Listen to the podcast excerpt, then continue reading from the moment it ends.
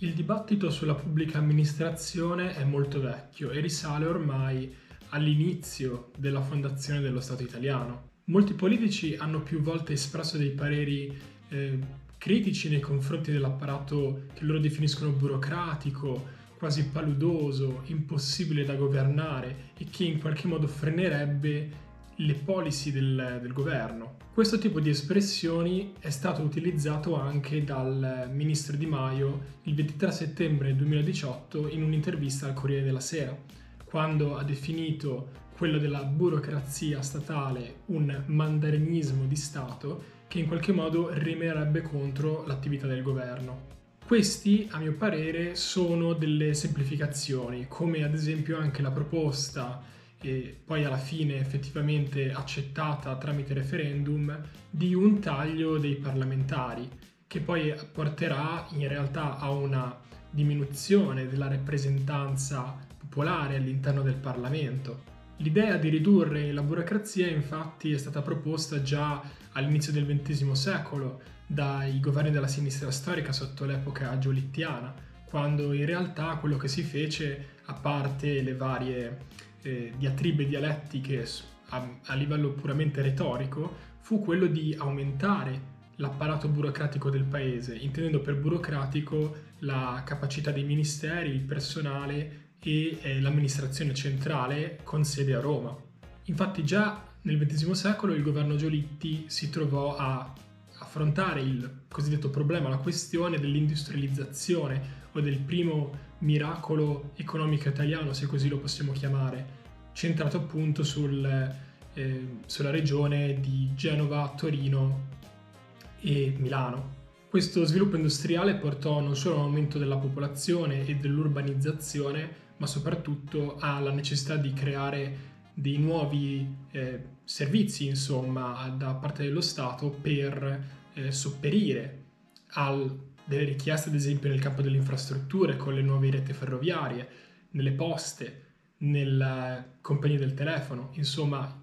un, una serie di settori che in questo momento avevano bisogno di un aiuto da parte dello Stato in quanto non esisteva una vera e propria borghesia industriale avanzata come ad esempio in Francia. Se guardiamo infatti alle statistiche che ci vengono fornite da Sabino Cassese nel suo libro Questione amministrativa e questione eh, meridionale, possiamo vedere come l'aumento della burocrazia italiana coincide con periodi di industrializzazione e di aumento della popolazione, come poi è inevitabile.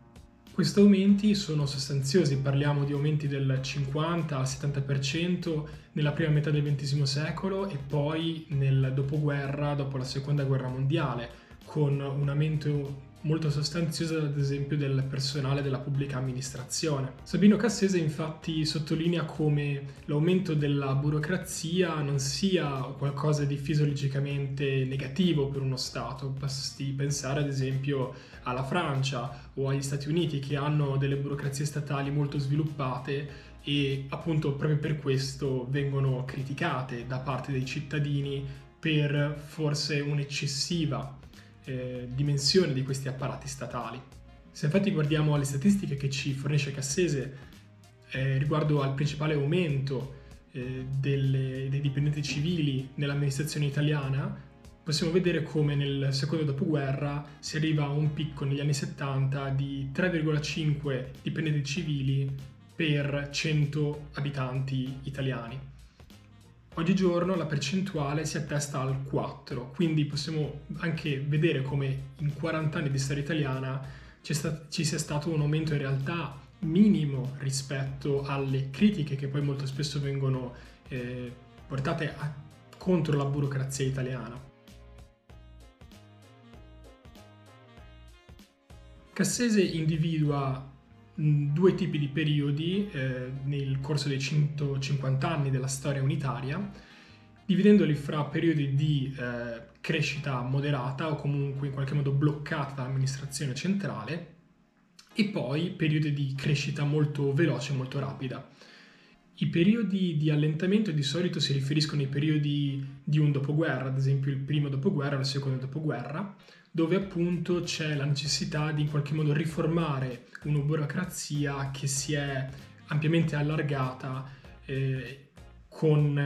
la necessità di assumere ad esempio personale militare o comunque nell'esercito, nonché anche nei servizi di infrastrutture di poste. Ad esempio, nel primo dopoguerra, sotto il fascismo, il ministro De Felice porta avanti un'opera di cosiddetta razionalizzazione dell'assunzione di funzionari pubblici nella burocrazia, che in realtà però porta a una diminuzione del solo 0,2% del totale dei dipendenti civili dello Stato. Anche le statistiche che si riferiscono alla riforma De Felice, che porterebbero nel 1932 all'assunzione in blocco di oltre 100.000 insegnanti e dipendenti del Ministero dell'Istruzione, sono in qualche modo strumentalizzati dalla propaganda dell'epoca critica anche del regime.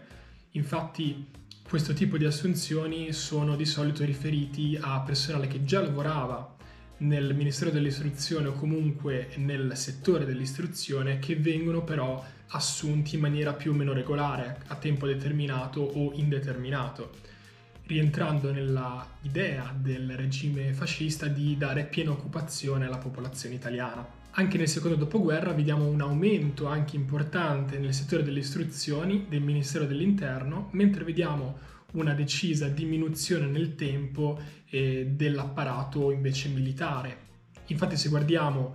alle statistiche c'è una diminuzione del personale dell'esercito, quindi non parliamo solo di militari, ma anche eh, di tutto l'apparato insomma, che fa funzionare eh, questo settore della società di un terzo nel 1950 e di un quarto negli anni 60-70, quindi una diminuzione importante appunto a rimarcare il fatto che eh, l'Italia si stava avviando sia al boom economico, sia quindi a un'industrializzazione più marcata, a un'urbanizzazione più marcata e quindi alla necessità di creare dei servizi per la popolazione in aumento. Ma se non è il problema della quantità di, di, funzionari, in qualche modo il problema dell'amministrazione italiana è forse nella sua qualità. Mi spiego meglio. Ci sono almeno tre fattori che possiamo individuare che causano dei problemi strutturali nell'amministrazione italiana. Il primo è la regionalizzazione delle cariche pubbliche, il secondo quello della predominanza della magistratura e delle lauree giuridiche nell'amministrazione pubblica italiana e il terzo è il ruolo del Parlamento. Per quanto riguarda il primo aspetto, quello della regionalizzazione delle cariche pubbliche, possiamo sempre citare Cassese che ha coniato l'espressione eh, amministrazione disaggregata in contrasto con delle amministrazioni centralistiche come ad esempio il modello eh, francese. Lo Stato italiano, in qualche modo per Cassese, è uno Stato decentrato che ha una grande quantità di servizi offerti dallo Stato centrale, ma senza un effettivo centro, in quanto delega molto di quello che deve eh, venire fatto alle regioni o agli enti locali. Basti pensare ad esempio all'istruzione che si avvale di istituti differenti, come ad esempio l'Istituto Invalsi, per condurre delle ricerche o dei test o comunque delle ricerche di tipo statistico. Lo Stato italiano quindi è uno Stato in qualche modo c- senza centro, presente ovunque, ma in qualche modo che non si assume delle responsabilità dirette, delegando molto a poteri terzi diversi. Questo aspetto dell'amministrazione italiana deriva anche dalla nostra storia unitaria, in quanto all'inizio con l'unificazione italiana la maggior parte dell'amministrazione che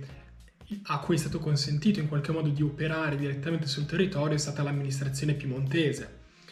Nonostante il fatto che poi ci siano state delle cooptazioni di funzionari del centro e del meridione e con un aumento significativo, quindi passiamo dal 20.000 funzionari pubblici del Regno di Sardegna ai 60.000 del periodo immediatamente post-unitario, comunque questo aumento non è in qualche modo significativo e in ogni caso la maggior parte dei ruoli direttivi rimasero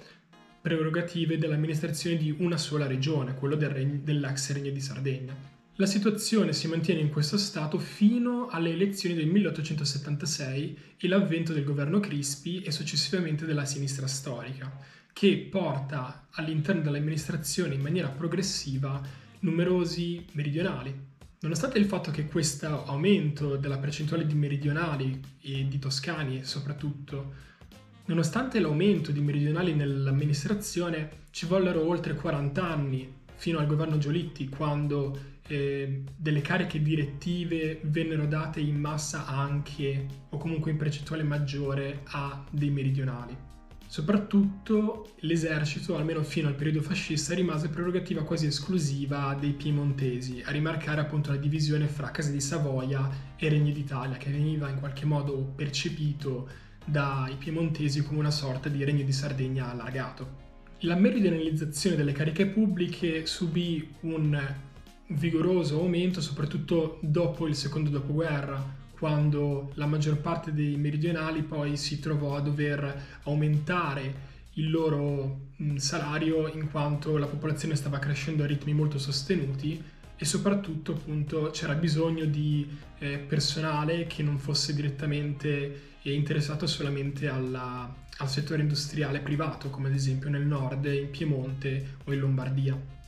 Questa tendenza poi si riscontra anche al giorno d'oggi, dove la maggior parte dei quadri direttivi e soprattutto anche la maggior parte dei funzionari pubblici nel complesso, chiaramente non parliamo di percentuali regione per regione, sono effettivamente meridionali, con un aumento delle lauree in giurisprudenza e una maggioranza delle lauree in giurisprudenza eh, come background dei funzionari pubblici. Questo deriva anche dal fatto che la maggior parte degli italiani non si sono mai veramente trovati in una società pienamente industriale come quella di Francia, Germania o Inghilterra e che appunto gli incarichi pubblici sono stati un modo per sopperire alla necessità di aumentare il salario medio e quindi la, la consumazione interna del mercato italiano. Trovatesi quindi esclusi da un settore industriale che era relegato per la maggior parte al nord, moltissimi meridionali e italiani del centro si sono poi giustamente indirizzati verso degli incarichi pubblici che hanno l'unica possibilità per loro di aumentare il loro tenore di vita. Questo quindi ci riporta al fatto che la maggior parte dei, degli impiegati pubblici, soprattutto nel centro e nel meridione d'Italia, hanno una laurea di giurisprudenza e un background giuridico.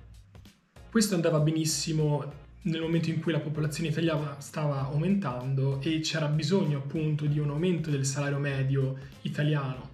se non si desiderava appunto un'industrializzazione pesante come è avvenuta in altri paesi, questa era l'unica possibilità.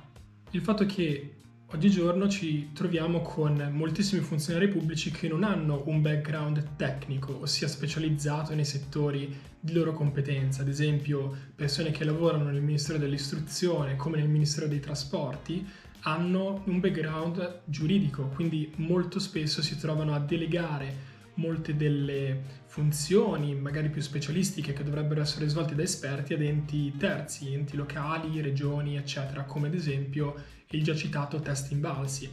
Se una persona ha un background che si rivolge principalmente alla lettura e interpretazione delle leggi, questo chiaramente indica che non hanno le capacità di eh, effettivamente creare ad esempio un'autostrada o giudicare se l'amministrazione di un porto sia più vantaggiosa in un certo modo piuttosto che in un altro. E anche per questo che abbiamo dovuto aspettare il 2016 per la riforma dei porti di Del Rio. Come poi viene fatto anche notare da Cassesi, appunto, il problema dell'amministrazione italiana è questa preponderanza della figura del giudice, della fascinazione anche del pubblico italiano, dell'opinione pubblica italiana nei confronti del giudice visto come un'entità sopra le parti che per qualche strana ragione dovrebbe essere un tuttologo. Questo ci porta al terzo punto dolente dell'amministrazione italiana, ossia il fatto che il Parlamento in qualche modo cerca di fare delle leggi che dovrebbero essere in qualche modo adottate in maniera pari pari dall'amministrazione italiana, ossia fa delle leggi estremamente complesse, estremamente dettagliate, che si aspetta gli amministratori pubblici dovrebbero eh, adottare punto per punto senza in qualche modo fiatare. Il problema è che chiaramente i parlamentari non hanno le competenze per fare una legge, per redigere una legge in, in, così tanti dettagli, specificando tutti i processi. E questo chiaramente gli amministratori lo sanno bene, ma sanno anche che non vogliono prendersi la responsabilità per delle leggi fatte in maniera, eh, diciamo, poco accorta. Questa in qualche modo connivenza fra regionalismo, fra tentativo di mantenere il proprio posto indipendentemente dal beneficio del bene pubblico sono sicuramente due aspetti importanti della stagnazione dell'amministrazione italiana insieme alla mancanza di competenze. Ma poi soprattutto l'introduzione di due decreti legge nel 1993 e nel 2001 hanno portato alla creazione di una sorta di spoil system, ossia la possibilità per eh, il governo di ritirare delle cariche pubbliche entro 90 giorni dal voto di fiducia. In questo modo praticamente facendo in modo di poter nominare o togliere la carica a dei funzionari pubblici che vengono considerati scomodi rispetto alle intenzioni della politica, in qualche modo creando un connubio deleterio fra amministratori pubblici e eh, politica parlamentare, cosa che in realtà è una cosa molto deleteria, soprattutto dal punto di vista dei funzionari pubblici, che in questo modo avranno meno interesse a criticare l'operato di un Parlamento che cerca di essere molto invasivo, come già è stato detto nei confronti del, dell'operato della pubblica amministrazione. E quindi in questo modo l'amministrazione pubblica italiana, senza troppe competenze, delegando molto del suo lavoro ad enti pubblici differenti, per la maggior parte eh, costituita da una classe meridionale non industrializzata e molto spesso appunto mh, costretta a non esprimersi nei confronti della politica, finisce per in qualche modo proteggere più le sue prerogative, piuttosto che creare un dibattito fecondo con la politica italiana. Io spero che questo video vi sia piaciuto, come sempre vi metterò eh, i link in descrizione negli articoli e nei libri che abbiamo usato. Non dimenticate di eh, mettere un mi piace e di consigliare questo video se vi è piaciuto e noi ci vediamo a un prossimo video.